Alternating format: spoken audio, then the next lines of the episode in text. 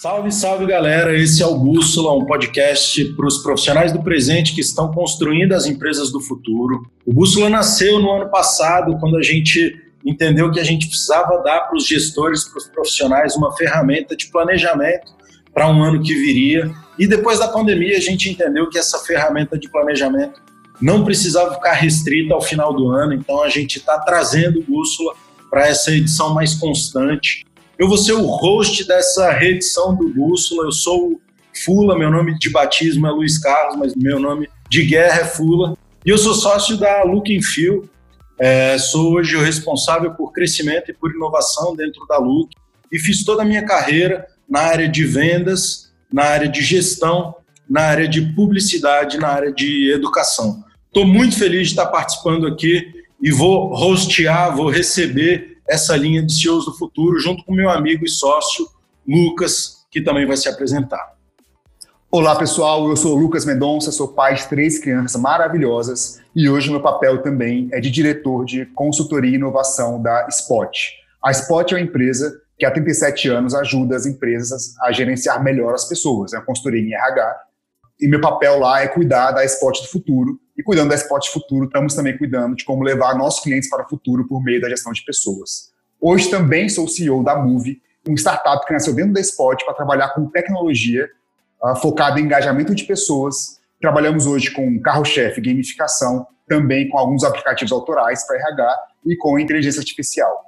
E hoje a gente está recebendo nessa linha CEOs do Futuro um convidado super especial, que é o Álvaro Cruz. O Álvaro que tem uma trajetória muito rica em educação, passou por empresas referência na área, foi diretor de desenvolvimento da Rede Pitágoras na Croton Educacional, foi CEO da Lego Educação no Brasil e atualmente é vice-presidente de inovação educacional da Positivo Tecnologia. A Positivo que é uma empresa mega referência é nacional, é sediada em Curitiba, foi fundada em 1989, tem capital aberto na bolsa e hoje é a décima maior produtora de computadores do mundo, além de produzir softwares educacionais, jogos eletrônicos, atua também no mercado de dispositivos para automação comercial, faz tablets, celulares, smartphones. Álvaro, seja muito bem-vindo ao Bússola, obrigado por ter aceitado o nosso convite. Eu queria que você começasse se apresentando para o nosso ouvinte antes da gente começar a nossa conversa.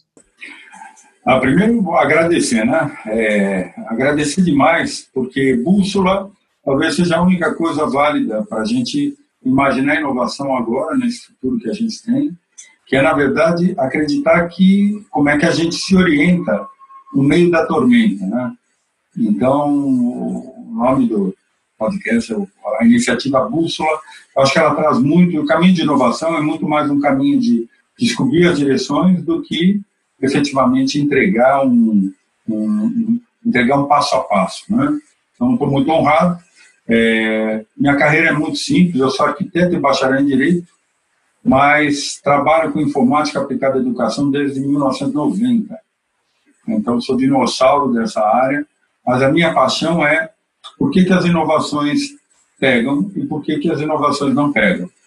E por que, que as pessoas vão, algumas conseguem no meio dessa crise se redescobrir e outras não, né? Então, quais são os fatores motivadores para a gente realmente poder ter entregas é, relevantes, visões de futuro e, e encaixar para cada perfil um modelo de aprendizado e de inovação diante do que a gente está vivendo, né? Lá na, na Positiva, a Positiva é uma empresa de 2 bilhões ano, né? E a minha área é responsável por é, 30% do resultado final da Positiva, apesar de, é, como faturamento, ela não representar tanto, né? Computadores e equipamentos representam mais. Mas nós temos um sonho de, de ser, de fomentar, liderar e, e apoiar o mercado de edtechs no mundo para trazer as soluções para a aprendizagem mais adequada aos alunos. Né? Então, nós somos muito focados na aprendizagem e na aprendizagem que não acontece só na escola, mas acontece num podcast como esse e acontece efetivamente no, no dia a dia das pessoas. Né? Então, a inovação lá é, é prato e a gente mostra com isso uma área muito pequena em faturamento, representa 30% do resultado de uma indústria, porque nós trabalhamos com inovação. Arrisca pouco, muito retorno. Muito bom, Álvaro, que você trouxe aqui. Primeiro, agradeço também imensamente sua participação com a gente. E quando você comenta isso, que o faturamento é, é, ele não representa tanto, mas o lucro, né, o resultado, representa mais, né, proporcionalmente maior do que o do que o faturamento, isso é bem interessante. E aí eu abro com uma pergunta que eu acho que faz todo sentido nesse contexto, né, que é qual é o papel do head de inovação na organização, né, e o que, que ele mudou antes e depois da pandemia. Né? Se puder explorar um pouco disso com a gente, seria super interessante. Ah, bom, um, head de inovação, na verdade eu sou é, VP, né, vice-presidente de uma área que é inovadora. Né? Então, nós somos um head de inovação para a indústria, cada área tem a sua área, mas pensando no papel da liderança de inovação de uma área, é, primeiro eu acho que ela tem que ser estratégica. Então, o Hélio Rotenberg, o Conselho, é, decidiram colocar uma vice-presidência cuidando de inovação educacional, de inovação de tecnologia aplicada à educação, por entender que isso é uma abordagem estratégica. A pandemia mostrou isso com muita clareza, né? ou seja, é, você quando tem a, a, análise de dados tra, tradicionais ou tenta fazer a decisão das empresas é, através da, da é, através da análise de dados somente, né? então ter um, um business organizado e decidido por dados, você consegue fazer isso, mas é sempre olhando do passado e projetando o futuro. É, a pandemia ela traz uma, um desafio para a liderança que é o que o passado não determina mais o futuro.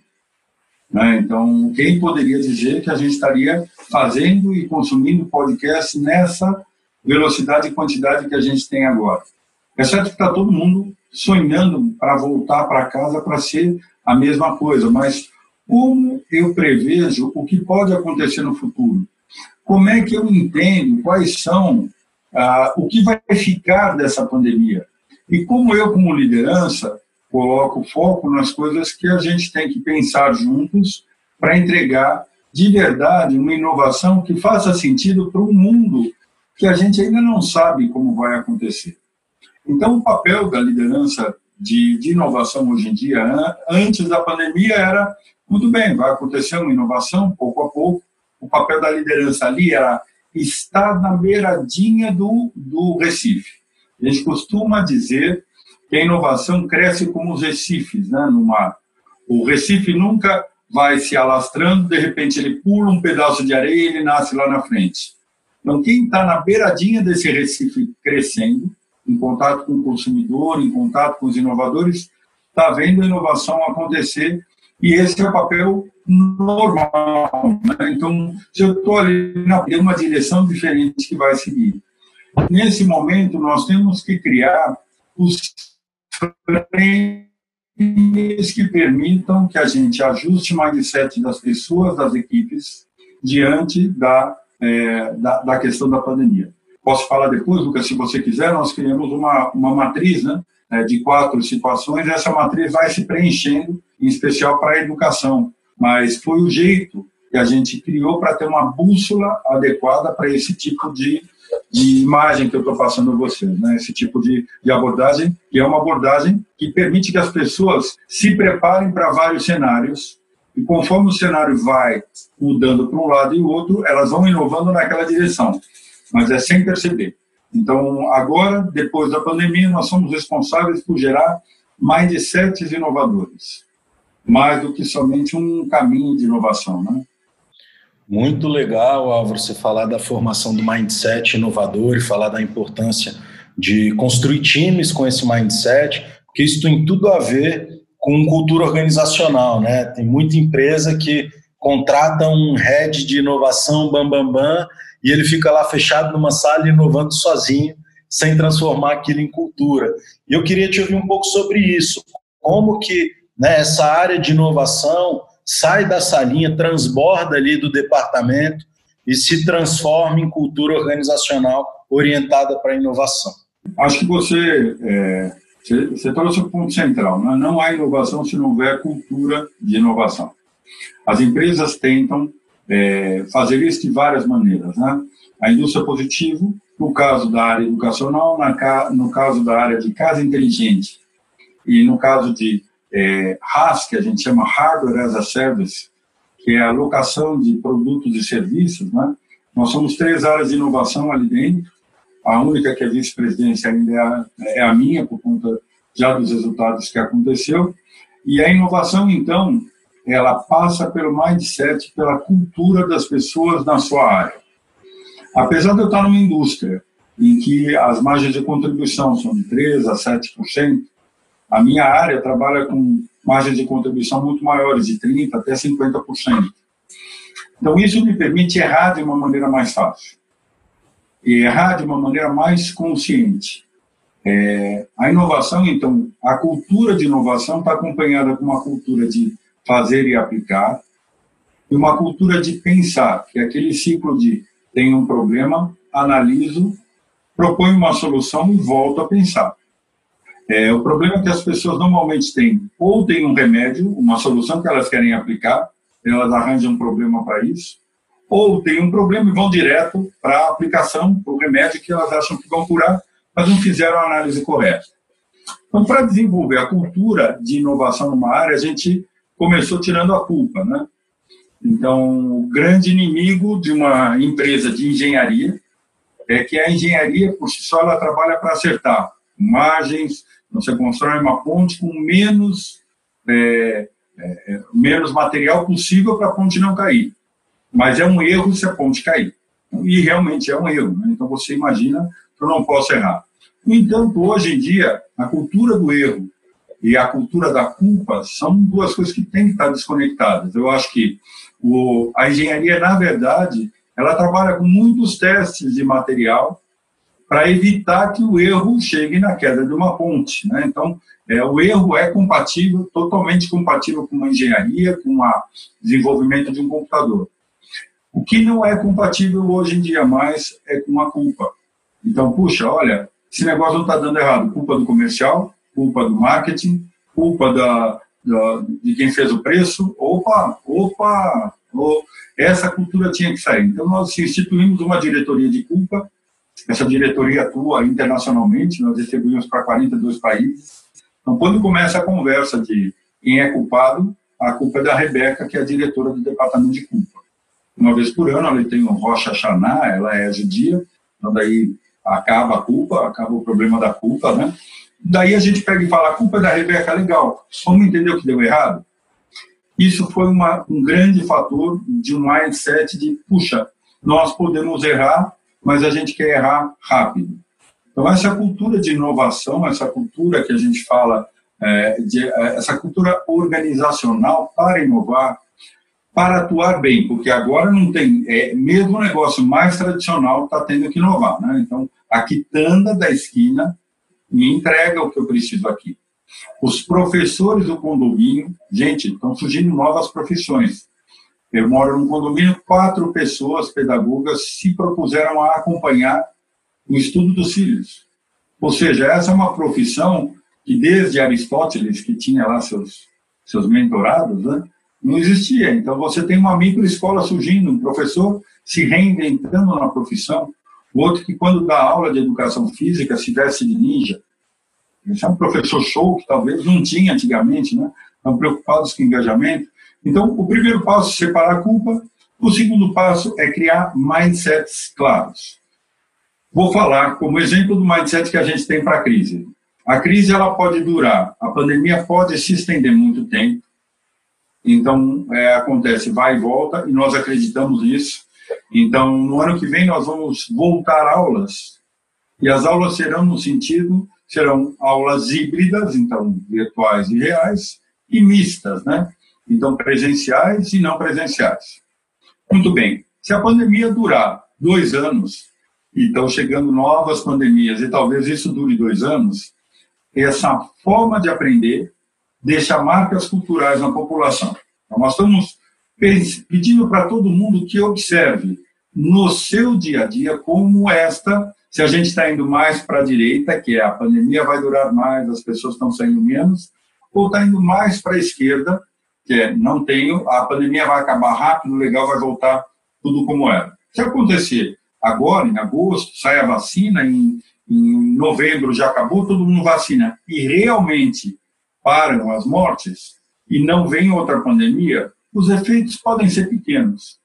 mas eles têm uma graduação. E a segunda é o nível econômico, ou seja, o impacto econômico da atividade econômica. Né? Então, se for muito grande, é, a pandemia tem é, efeitos, se for muito pequeno, mais efeitos. Quando esse mindset foi criado em grupo, então nós criamos dois eixos, e as pessoas podem virtualmente colocar post-its, achando que está indo mais para a direita ou mais para a esquerda, Podem ser notícias de jornal, pode ser um case. Ó, oh, estou botando um post-it aqui, uma, um dot aqui, porque, é, na verdade, em casa, o colégio do meu filho só vai voltar no que vem. Então, põe mais para o lado direito.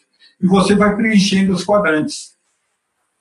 Quando você preenche esses quadrantes, nós sabemos se ele está indo mais para o lado direito em cima, mais para o lado esquerdo embaixo.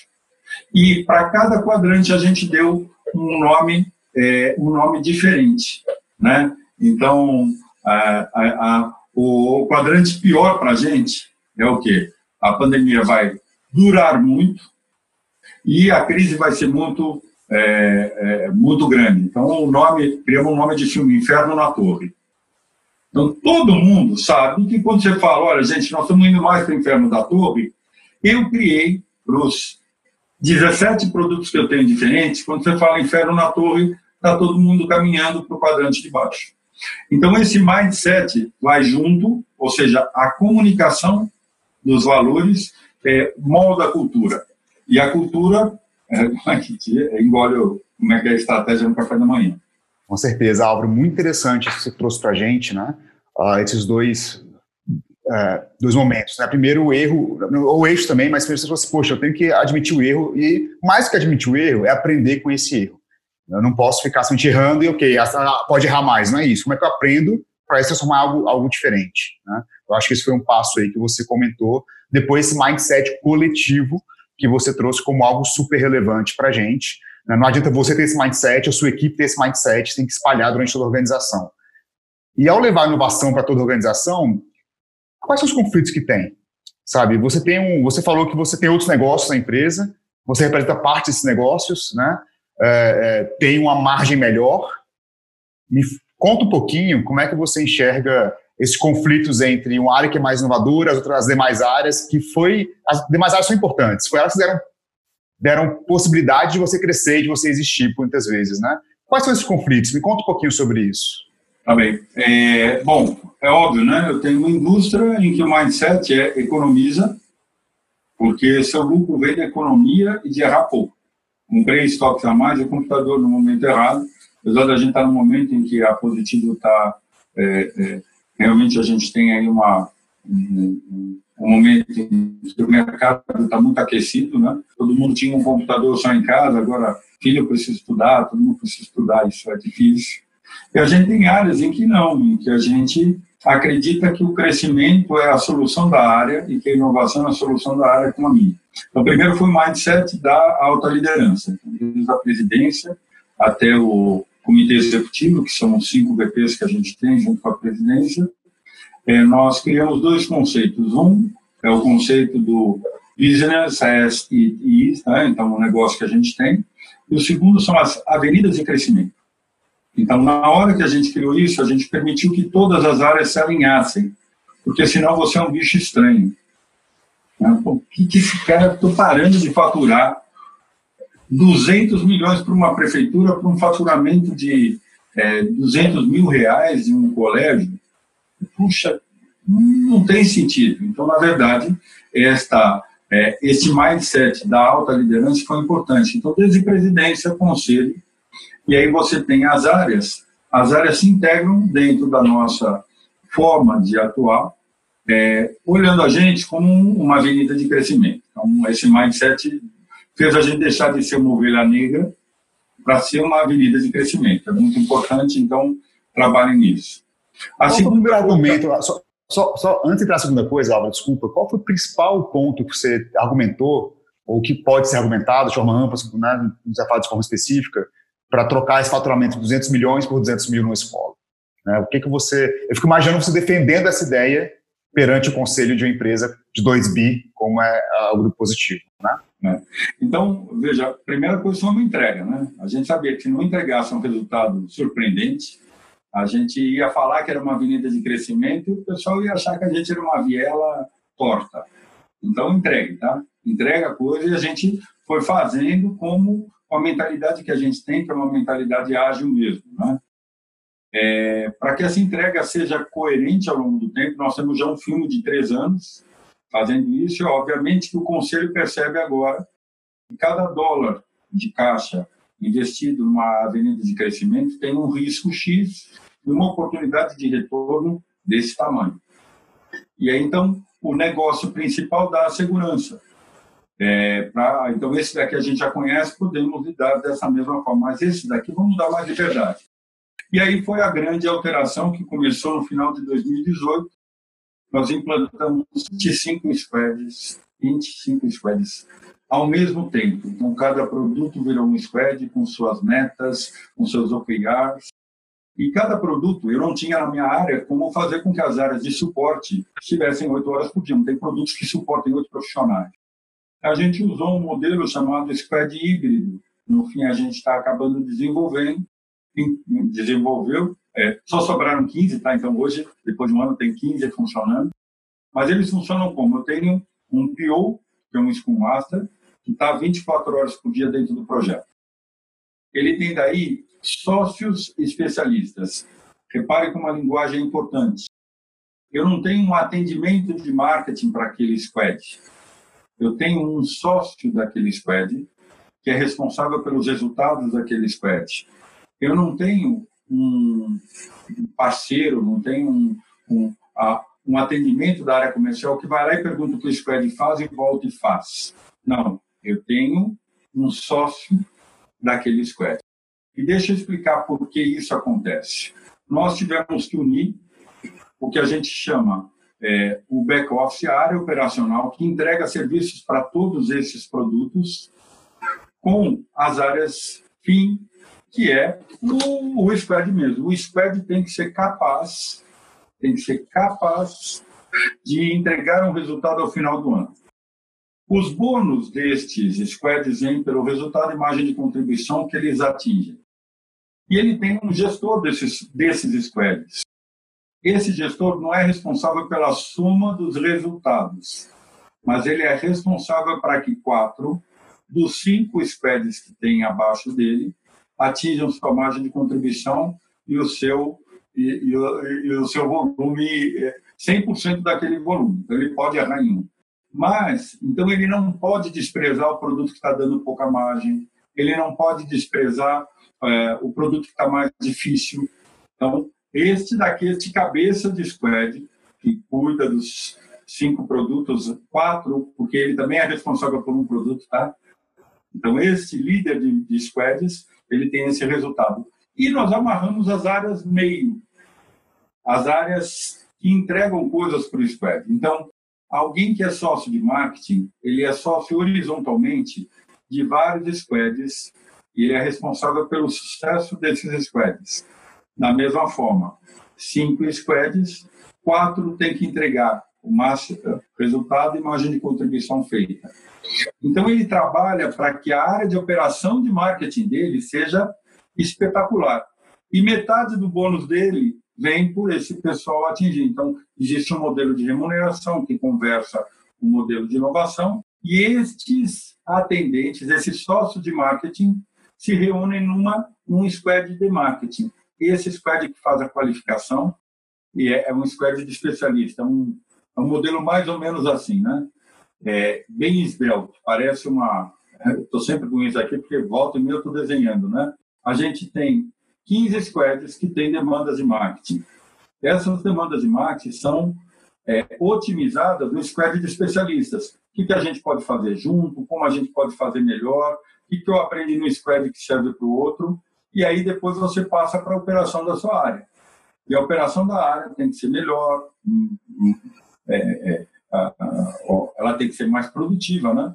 E esse modelo faz com que também as demandas de marketing é, eu desenvolva o que a gente chama do profissional perfil T, né? Mas isso fica para outra conversa. Então, ligar áreas que não estavam ligadas ao resultado foi o jeito que a gente encontrou de fazer com que essas áreas é, se comprometessem com a nossa operação. Senão, elas estão preocupadas em receber ticket e devolver ticket. E isso não funciona. Muito bom, Álvaro. Antes, antes... Muito legal, que foi uma aula de metodologia ágil, né, Lucas? Foi, sem dúvida. E eu comentar uma coisa aqui, que ele, ele, a gente fala muito de cultura, mas a cultura tem que ser amparada né, pelos, pelas políticas da empresa, né? Políticas de incentivo que estão aí, de remuneração e tudo mais. E outra coisa que você fez muito interessante né, da, da sua fala é alinhou interesse, né? Então, as áreas meio, a área de produto, todo mundo está com interesse alinhado. Quando você alinha esse interesse, cara, você consegue olhar para frente de forma diferente, né? E isso eu acho que muitas empresas perdem isso, né? Começa a criar ambientes diferentes, começa a criar políticas legais, mas esquece do, do, do hard também, que é o incentivo correto, alinhar interesse de forma correta, pessoas estarem corretamente, né? E, e isso faz prosseguir no mesmo caminho, né? E as duas coisas são importantes, com certeza. É, eu acho que você, você traz isso, né? Muito bom, Álvaro. É a iniciativa, Luiz, do canal, quando você fala de bússola, é isso, a vida das pessoas, ninguém mais aprende somente por aprender, né? É, e nós estamos vivendo uma geração, é a primeira geração que os pais voltaram a educar os filhos. Está todo mundo doido, né? Todo mundo passa nos vídeos ali dos caras desesperados, em casa, né? Mas, para para pensar, é a primeira geração em que as crianças não precisaram ir para a escola durante um ano. E aprenderam. Alguma coisa aprenderam, mas será que o que elas estavam aprendendo é o que, que precisa? A gente tem visto uma tendência, primeiro, de pais tirando os filhos da educação infantil. Então, ah, não, vou pagar mil reais para uma escola, pago para uma educadora, ela vem aqui em casa. Tirar dos aspectos pedagógicos, eu não vou entrar aqui, se tem socialização, não tem socialização que ela está falando, falta uma intencionalidade, mas, obviamente, a escola responde a um modelo de trabalho em que eu tenho que ir trabalhar e tenho que ir onde meu filho ficar pelo menos meio período período integral. A previsão que a gente tem, então, nesse gráfico, nesses dois eixos de duração, é que se a crise econômica aumenta, aumenta o número de pais da classe média que vão estar em casa. Hoje em dia nós estamos com 27% de previsão, pelo menos um 27% das pessoas de classe média terão trabalhos em home office depois da crise. Isso significa que vai ter ou um pai ou uma mãe em casa. Quer dizer que é, é, eu vou, vou estudar, eu tenho 50% dos lares que agora um dos dois vai estar em casa durante a semana. E alguns pais estão adorando a convivência com os filhos. E talvez esses filhos falem daqui a 10 anos, por lembra como foi legal aquele ano que a gente ficou em casa estudando e, e que eu estudei em casa. E outros talvez peguem e falem assim, não, não, vou fazer ciência de dados, eu não vou fazer faculdade, vou fazer pequenos cursos, porque o que é importante nesse mercado agora é o que eu conheço. Eu não vou estudar biologia, porque hoje em dia você é obrigado a ir à escola, né? Mas eu não sei se os adolescentes querem ir para a escola. Vocês falam de gamificação melhor que eu, né? Mas é engajamento, é engajamento, aprender é engajamento. A gente escuta muito, né, Álvaro, assim, do, do da criança, do jovem, e mesmo da, de pessoas na faculdade, assim, ah, isso aqui eu estou aprendendo e nunca vou usar. Isso aqui eu estou aprendendo só porque está na emenda, mas não tem aplicabilidade nenhuma. E isso que você falou, que o Lucas né, ressaltou, o lance do interesse, ele é essencial para embasar o aprendizado porque quando o aprendizado ele é intencional e ele tem aplicabilidade, né, ele passa a ter um outro significado para quem está ali como agente ativo daquele aprendizado. Quando a gente olha isso dentro né, de, uma, de, um, de uma organização, de um ambiente empresarial, é, a gente começa a dar significado para o que a empresa aprende e a gente começa a ver formas diferentes que a gente não via da empresa aprender. Né? Tem aquela aquela discussão, né? Ah, mas eu vou investir em aprendizado, depois meu colaborador vai sair daqui, e aí eu perdi esse investimento. E aí vira o outro e fala, né? É, imagina se você não investir e ele ficar, que tragédia, né? E uma das formas que a gente tem de aprender enquanto empresa, nesse momento de muita incerteza que a gente tem aí buscado rumos, é essa lógica de inovação aberta, né? Essa lógica de experimentar, de possibilitar, possibilidades de errar, de tentar de novo e de tentar caminhos diferentes. E, e vocês lá na Positivo têm né, um exemplo muito legal de inovação aberta, o, o, Let's Go Festival. E eu queria entender um pouquinho, não só do, do Let's Go, mas queria entender um pouquinho dos benefícios desse mindset de inovação aberta nessa curva de aprendizado que as empresas estão traçando rumo à inovação, rumo a essa construção de futuro delas. Como é que você enxerga isso? É, bom, essa é uma maneira de ver aprendizado, não educação, né? E o Let's Go Festival talvez explicite muito isso, né? É, Fula, me diga uma coisa, você tem algum hobby? Eu tenho vários. É, quer, pode falar um aí ou são hobbies? Não, posso falar. Por exemplo, cozinhar. Adoro cozinhar e, e eu vou te falar... Já sabia antes? Não, não sabia, assim, o, o, o, que eu sei, eu não posso nem dizer que eu sei cozinhar, sabe, Alvo? Meu hobby é ser subchefe. Essa é a parada que eu gosto, ser mandado na cozinha, sabe? Descobri que eu adoro picar um alho, picar uma cebola, é, cuidar do, do, do, do preparo para alguém que está me mandando ali fazer, porque saber, saber cozinhar eu não sei. Se você quiser aprender Python, primeiro Primeiro tem que ter uma motivação para aprender Python, mas suponha que você tenha que aprender Python. A empresa precisa disso. Se você reunir pessoas que sabem cozinhar e que curtem isso, isso cria um grupo de aprendizagem por paixão e provavelmente alguém que conhece Python e gosta de cozinhar vai te explicar com exemplos mais perto de você. Isso é um movimento, né? Eu gosto de Lego. Isso aqui é meu home simples. Olha o que ele tem na barriga. Uma rosquinha. Um donutzinho então, na barriga. Quando eu quero aprender alguma coisa nova, eu me junto com pessoas que gostam daquilo, eu tenho o mesmo interesse. Go Festival é, é um movimento que foi criado há três anos atrás. Então, ao invés de ter congressos de educação, vamos ter um festival, baseado nos festivais de música. Então, que acontece em vários palcos ao mesmo tempo. Para mim, foi muito impactante no Lula Palusa. Então, puxa, tem que decidir. É aquela sensação de que não dá para acompanhar tudo, não dá para controlar. Então, uma experiência. Por um lado, ele reuniu duas mil pessoas. No último ano, tinham 300 atividades em dois dias. Oficinas, tinha um negócio, vários modelos diferentes, né? Tinha um, um, um palco chamado é, Três Minutos de Fama, em que você via três minutos, um atrás do outro, assuntos diversos, você vai olhando, você só anota, você vê o resumo do que a pessoa falou, se você quiser falar mais com ela, manda um e-mail. Porque de resto, vamos fazer aí cabeça falante, deixa ver um vídeo, manda um vídeo. A gente teve é, palestra invertida, em que as pessoas faziam trabalho antes e a palestra era só discutir, divide em grupos e, e faz experiências ali, muita experimentação. Quando a gente reuniu essa comunidade de gente apaixonada por aprender, lideranças apaixonadas por aprender, a gente percebeu que com 300 atividades, a gente tinha 300, é, 300 palestrantes ou líderes de, de temas, né? Então, o Lucas pode falar daí, né? Então, o que, que acontece? Essa liderança, quando eles vão para lá, por que, que eles querem estar lá? Porque eles fazem parte daí de um grupo que também fala em congressos. Então, eles vão para lá para viver dois dias a comunidade de líderes. Se encontram, trocam, é, trocam figurinha e daqui a pouco estão fazendo coisas juntas. E, por último, a gente tem os antenas que a gente criou, que são as pessoas que indicam é, gente com experiência de vida, né? uma cinturência, né? um jogo de cintura da vida, então, ao invés de competência, né, eles têm cinturência. Gente que você olha e fala, pô, esse cara está fazendo o negócio certo aí, eu quero, pô, quero falar mais com esse sujeito. Né? Então, você cria comunidades de aprendizagem. O Let's Go Festival é isso, né? uma comunidade de aprendizagem eh, que acontece aí a cada ano, a cada dois anos. Na verdade, era a cada ano, esse ano com a pandemia.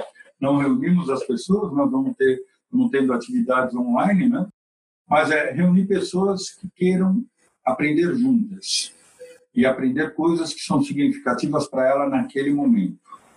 Para isso, a gente fornece badges, que são certificados, né? Como o escoteiro recebe badge, cada coisa que ele aprende, mesmo pequenininha, as pessoas também recebem badge na vida. A IBM hoje não contrata mais com nível superior. A IBM contrata por é, é, para alguns cargos. Você vê o que você quer fazer, entende que você tem que aprender, se aprendeu sozinho, tá? Você está certificado, não importa a universidade que você fez, não. Então, para as empresas que estão pensando em investir em formação, é, ficam só dois conselhos. Primeiro, jacaré não voa. Por mais que você invista em treinamento do jacaré, ele não vai voar. Então, separa. O cara é um jacaré, deixa ele ir atrapalhar em outra empresa. Ajuda ele a ir atrapalhar em outra organização. Né? Porque tem que parar de atrapalhar onde ele está ali. E a segunda coisa é abrir espaço para as pessoas se formarem é muito importante. A empresa não é responsável final por toda a formação do funcionário, mas ela pode comprometer esse funcionário é, é, criando programas que ele possa participar e esse funcionário leva isso para onde ele estiver. O, o fator de dele continuar ali, essa é a obrigação da empresa, é formar e ter os melhores ali dentro. Qual é a política que eu vou ter para manter? Porque se ele for para outro lugar, ele iria, tá? Você dando o curso ou não. Mas se você está perdendo gente depois que forma, é porque gente boa está querendo ir para outro lugar, estão achando um lugar ruim. Então tem que investir para o seu lugar ser é, bom. Ele tem que querer ficar. Essa é uma obrigação da empresa. O funcionário desejar estar ali. Né? Muito bom, Álvaro, esse, esse comentário.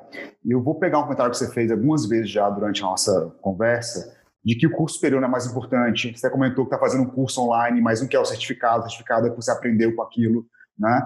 É, você, acha que, você acha que é uma tendência? E qual que é a, a, como é que a gente pode trazer o benefício disso para as organizações, de não olhar só a formação formal da pessoa, mas olhar a bagagem, olhar também pequenos cursos, pequenos aprendizados que ela teve durante o tempo? É, obviamente, é, além de ser politicamente incorreto dizer que as universidades não, devem, não deveriam existir, que né, a tendência é que não queiram fazer universidades, é claro que a gente está vendo uma tendência em TI. As universidades em si de TI não, não são mais o fator de contratação. E a gente reconhece que tem muita gente que aprendeu a programar e que não fez universidade, tem muita muito, como é que chama? Tem muita competência, né? Então, aprender e educação não é um monopólio mais da escola. A escola, durante um tempo, e isso falava elite, na década de 70, ela ganhou um monopólio de. É, ela virou sinônimo de educação. Quem está na escola é educado, quem está fora da escola não é educado. A inovação que a gente vive hoje está é, tá nos levando a crer que, que educação acontece em todo lugar. Então, nós tivemos na década de é, 10, 2010, a cidade educadora. Você pode aprender muita coisa com os profissionais da sociedade, com os equipamentos da sociedade, no nível superior nem se fala. Você, dentro de uma empresa, muda de cargos pela sua competência, não pelos seus certificados. Né? A empresa mais antiga está colocando lá não, esse cargo só pode ser exercido por alguém no nível superior. A empresa que é que está mais atualizada, ela pega e fala assim: eu preciso garantir que ele tenha competência para o trabalho dele. O certificado é só algo que eu recebi da, de alguém que diz que instruiu ou que entregou uma quantidade de conhecimento é, e, e, que o cara assistiu esse conhecimento, tem uma nota disso, né? É, porque tanto as universidades quanto as escolas elas vão ser mais importantes pelos momentos de troca. É, durante um tempo era tão caro errar, era tão caro errar, que você tirava a pessoa da vida, botava quatro anos para errar na faculdade não causar problema na empresa. Né? Mas agora é tão fácil você propor o mínimo valor da experiência é, e fazer o cara e deixar o cara errar. Deixar o cara errar porque é, é, é, é, o trabalho dele é errar rápido. O trabalho de uma empresa de engenharia é ao desenvolver um telefone celular, ele antes de ir adiante no projeto que ele está fazendo junto com um cara da China, da Noruega, sei lá o quê, ele está em contato com o consumidor que está redesenhando aquele telefone durante o processo. Se não, aquele processo que eu planejava dois anos para lançar algo daqui 13, a minha área de engenharia precisa desta previsão, é um, é um processo que leva a produtos obsoletos, né? E a serviços obsoletos também. Então, eu acho que a escola vai perder a sua importância como monopólio educador. A faculdade deixa de ser um monopólio da educação. Eu tenho que reconhecer que, às vezes, um, um, um enfermeiro conhece mais, é, que trata ali na, na diálise, talvez conheça mais sobre diálise, sobre aquele ponto, do que um médico que fez é, seis anos estudando sobre é, na faculdade de medicina e sobre o processo de diálise. Não quer dizer que é, um seja tem que reconhecer aquela competência ali e talvez um, um médico desse, um, um, um, técnico pudesse ter registrado, porque em algum momento eu preciso um médico, mais, um médico de uma área, mais um técnico de outra, e não saber o que ele aprendeu, não. Se ele aprendeu com a vida, o aprendizado da vida vale a pena. Então, está surgindo um projeto em Israel, nós estamos apoiando, chamado 24 por 7. Mindy, você conecta todas as oportunidades de aprendizagem dos alunos e aí cria uma inteligência de dados, procurando prever o que o aluno vai querer aprender daqui a, daqui a um ano. Então, você vai entrando com, com pílulas de aprendizagem e isso vai compondo o portfólio disso, dele, né? tanto no ensino superior quanto no ensino fundamental, começando pelo ensino médio é mais claro. Perguntem aos filhos de vocês que estão no ensino médio. É, vocês gostariam de voltar ah, para a escola? O único motivo é para encontrar os amigos, que não são do condomínio. Né? Senão, eles vão viver no condomínio. É verdade. Mas aí, se eles puderem, algumas aulas, além de passar mais rápido, né, que eles são bons nisso, né, o professor chato passa rápido, o outro ele abre a câmera. Não, com certeza, Álvaro. E você trouxe um ponto importante que queria abordar também, é, primeiro, você falou que a, a, empresa ela não é, não, ela não é a responsável pela formação das pessoas. Né? Depois trouxe também que pequenos cursos, pequenas coisas podem, que a competência da pessoa é o que vai determinar se ela pode ser contratada ou não para aquele cargo. Né? A gente está vendo, estamos vendo uma tendência hoje uh, uh, de fazer alguns cursos, né? Algumas escolas, algumas faculdades, universidades, enfim, fazendo cursos co-branded, né? Com grandes marcas. Então, você pega lá uma faculdade X com uma empresa muito grande e faz um curso para formar pessoas não mais dentro da organização, mas de fora da organização. Né? As grandes universidades corporativas, começou com o McDonald's talvez lá atrás, né? É, formando as pessoas para fazer hambúrguer e tudo mais, mas hoje também veio para a universidade corporativa interna, hoje isso abriu. Cursos importantes para fora. Talvez esse, esse é um movimento que você acha que vai crescer e, e, e é para isso, é para formar pessoas já que eu quero trazer depois trabalhar comigo, para formar. O que, que, você imagina que é esse movimento? Me fala um pouco sobre isso. Lucas, olha, você traz talvez o, o, o assunto do momento, né? Por que, que uma grande marca faz isso? Primeiro, porque é, ela reconhece já que a universidade pasteurizada, aquela que ensina um monte de poucas coisas, que instrui, talvez esteja trazendo a instrução e a vivência que ela precisa, ela tem que recuperar na empresa. Então, eu tenho uma grande marca, ela, olha, tem esse curso aqui de, de, apoiado por uma empresa, aí, pra, a gente falou da Caixa, falou da IBM, né? Mas, pô, legal. Segundo, porque um curso desse atrai as pessoas pela paixão que elas têm, tanto pela marca, então promover um curso. Se eu sou uma empresa hoje, eu nunca promoveria um curso fechado para a minha empresa eu promoveria um curso fechado para a minha empresa e deixaria entrar outros candidatos de outras empresas, de outras, e anunciaria isso para ver a atratividade que esse curso tem. Porque, da mesma forma que ele vai ser um lugar de aprendizado, virtual ou real, ele também vai ser um lugar de atração de talentos e de seleção. Então, quando uma empresa faz isso, Lucas, você tá, ela está se abrindo a inovar. Ah, mas eu corro risco de daí meu funcionário falar com outro de outra empresa ir para outro lugar. Se você já corre, você já corre, né? Mas você também corre o risco desses outros funcionários vir para a tua empresa, né? dessas outras pessoas não quererem trabalhar ali. Ou de criar uma rede de pessoas que aprendem, e na hora que você precisa, se cria um network um pouco mais vasto. Diversidade é uma coisa fundamental para você estar trabalhando hoje, e eu, se fosse uma grande empresa, é, é, investiria em parceria com quem sabe fazer isso, porque, ah, não, então vou pegar e fazer um curso, é, é ninguém controla a didática. Não, mesmo os cursos que você vai fazendo, eles têm sempre um facilitador ali. alguém que ajuda aquele professor que é menos brilhante na tela a, a cumprir o seu o, o horário, cumprir a, o que tem que fazer, misturar técnica e prática. Né? Então é importante ter uma empresa especialista, não tenho dúvida, e também ter é, o quê? Gente variada, abrir isso para que outros possam fazer esse trajeto e participarem com vocês. Né? Muito, muito bom, Álvaro. Assim, a gente já tem visto algumas empresas, tem um exemplo que eu gosto muito, que é lá do Rock in Rio, junto com a HSM, né, que transformaram o festival num pequeno curso. A gente até, no, no, na nossa dimensão aqui, fez isso em parceria com a produtora grande local, que é a R2 Produções. Junto com a Caixa, a gente fez o Transpiração, que é um curso de produção de eventos dentro de uma plataforma de evento.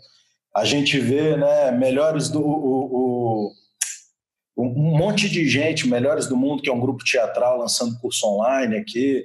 É, tem tem essa, essa lógica tende a, a, se repetir mais. Essa é uma das mudanças que a gente vê no segmento de educação, mas não é a única mudança, especialmente pós-pandemia. Que outras mudanças você destacaria, Alva, para esse segmento de educação é, nesse momento pós-pandemia, onde a gente aprende mais por intenção, por interesse tem menos valor no diploma e mais na experiência e tem mais liberdade para errar dentro das empresas. Ah, bom, é, eu vou falar então de cinco tendências que a gente tem. Ah, é, é, na verdade, são três grandes tendências que se desdobram em cinco. Né?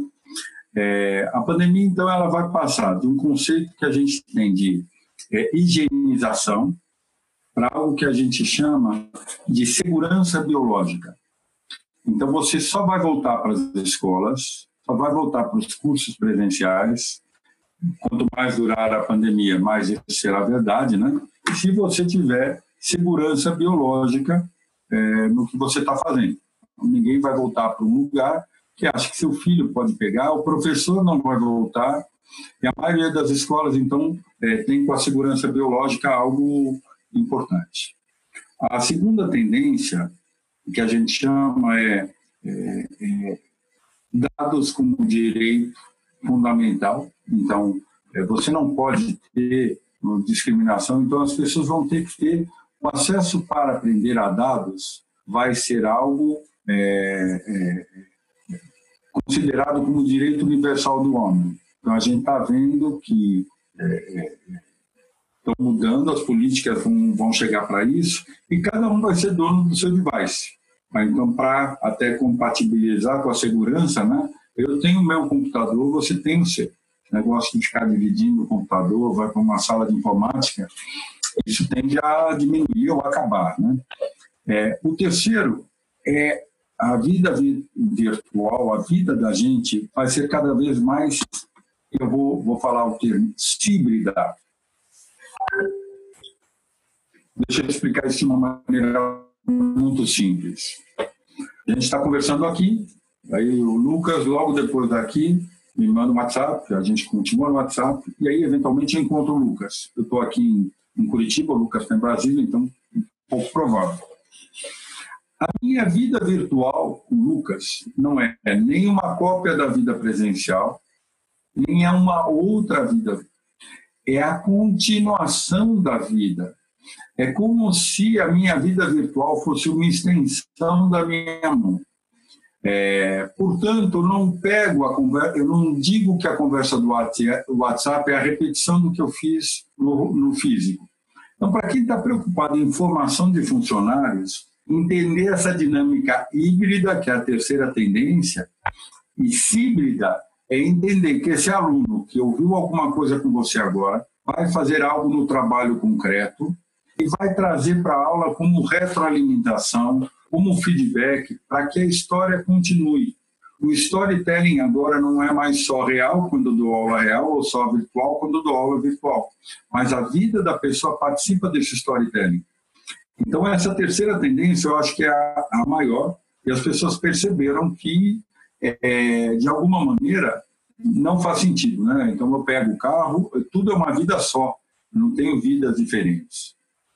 Dessa terceira macro tendência, a gente tira o quê? O superpoder da inteligência artificial do professor. Hoje os professores só tiveram informática e, e, agora eu vou chamar de informática de propósito, né? Ela criou o problema para eles. Hoje, neste ano, a, a, informática, apesar de ser um desafio, né, foi a única forma de você manter educação. Né? Pelo menos como a gente entende, ou da maneira mais perto do que a gente entende. É, mas eu não sei ainda. É, a, então, a, a tecnologia chega para dar um superpoder.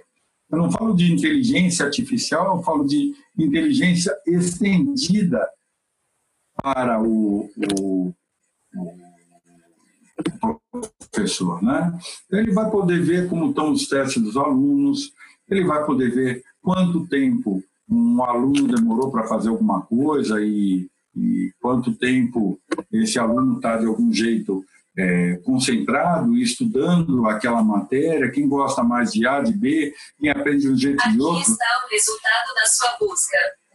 Ele vai receber, então, uma série de, de, de informações. Então, esse superpoder, a tendência de, de você ter um acesso variado, é muito grande. Nós estamos trabalhando, por exemplo, com brinquedos que tragam informações para o pai sobre temperatura, sobre é, frequência, para crianças de 1, 2 anos, né? Como é que se aperta a galinha pintadinha para acertar letras? Como é que você liga isso com o que o professor está dando na escola?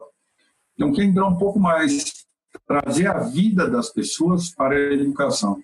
Essa tendência também é, é verdadeira. Então, como fica isso? Segurança biológica, é, é, essa questão do, do hibridismo, né, de você tudo ser ligado a um círculo contínuo, né, um, que eu acho que também, e trazer o seu device, entender que vem uma inteligência, vem um Waze aí. Né? Eu gostaria muito que a gente descobrisse o Waze em cada empresa, do que meus alunos estão precisando aprender, eu olhasse o mapa de calor de interesse dos meus alunos, né? Então eu convoco todo mundo que está pensando em inovar, não é que dá um curso de inovação, mas dá é, é, métricas e permita criar projetos com erros, erros pequenos e rápidos, né? É, mas mude a cultura, trazendo um mindset e pedindo para todo mundo ir para esse mindset. Mas é política institucional, cursos alinhados com isso, oportunidades de aprendizagem online e offline, e oportunidades de trazer o que ele está vivendo como um aprendizado real ou seja, reconhecer que o aprendizado que os seus funcionários têm na sua organização também é algo que pode ser construído. Isso eu chamo de curso híbrido, né? Tem um professor que foi contratado pela empresa, que fala de uma coisa, mas eu tenho também um funcionário da empresa que fala daquela aplicação no seu lugar. Então, isso a gente pode fazer nesse que vai voltar. Muito interessante estar comentando, né? E nosso tempo está chegando ao fim, infelizmente, mas eu tenho uma pergunta uh, que para tentar sugar agora de você seu aprendizado nesses anos todos de inovação e de educação, né? Se você fosse abrir hoje, vamos supor que você tivesse 25 anos e fosse abrir uma startup, mas com todo o aprendizado que já teve, que aprendizado você levaria para essa nova empresa, para a startup, para esse momento que tem que ser super inovadora, super diferente? Pudesse nos dar dois principais aprendizados, seria muito interessante. Primeira coisa, cultura de teste cultura de teste. É, faz, faz. Tira a bunda da cadeira, TBC e faz, faz. Então, tudo que você imagina que vai ser bom, testa. Testa com o consumidor. Eu estou procurando aqui para vocês, eu vou mandar depois um link, talvez, de um teste, que é o teste de uma. Se, se é possível vender é, é, máquinas de. Ah, achei. Se é possível vender máquinas de café é, é café turco e máquinas de café expresso. Tá? Deixa eu colocar aqui no chat. Então, o cara que está querendo testar uma nova iniciativa, primeira coisa, testa se tem mercado. Né? Não adianta você criar qualquer coisa se não tiver mercado. É, testa se o que se vai funcionar, mas você tem que testar de uma maneira simples, porque não dá para gastar dinheiro com isso. Não dá para gastar muito dinheiro. Então, qualquer um que pensar numa startup pense nisso, Pense no mercado, você vê o mercado de educação, o mercado internacional de saúde, healthcare, tem 10 trilhões previstos para o ano de 2022. O mercado de educação tem 6 trilhões, é dois terços do mercado internacional de, de saúde, né? Só que no mercado de saúde, eu tenho venture capital, eu tenho capital investido, esses 10 milhões, 5 milhões, 5, esses 10 trilhões, 5 trilhões são capital investido. Na área de educação, dos 6 trilhões, eu tenho 150 milhões investidos. Então, procurem é, o lugar onde o capital vai. E o capital está indo para a China, é, em alguns lugares, né, na área de educação. A gente tem empresa lá de 10 milhões de dólares, muito maior do que as americanas, né? Então, procure iniciativas que façam sentido para o consumidor. Show de bola, Álvaro. Foi realmente uma aula de MBA para gente. Obrigado, foi uma estreia aí, uma reestreia em altíssimo nível. Álvaro Cruz, pessoal, que é VP de inovação da Positivo, quero agradecer o meu sócio, meu amigo, co-host, Lucas Mendonça, diretor de inovação e de consultoria do Grupo Esporte. Esse foi o Bússola na linha CEOs do Futuro. Quero convidar todo mundo a seguir o nosso podcast no nosso canal do Spotify, no nosso canal do Apple Podcasts e a indicar aí para os amigos e amigas que podem ter interesse, que um dia vão ser os CEOs do futuro e precisam se preparar para isso. Tá certo? Álvaro, Lucas, muito obrigado e até a próxima. A gente se vê. Tamo junto.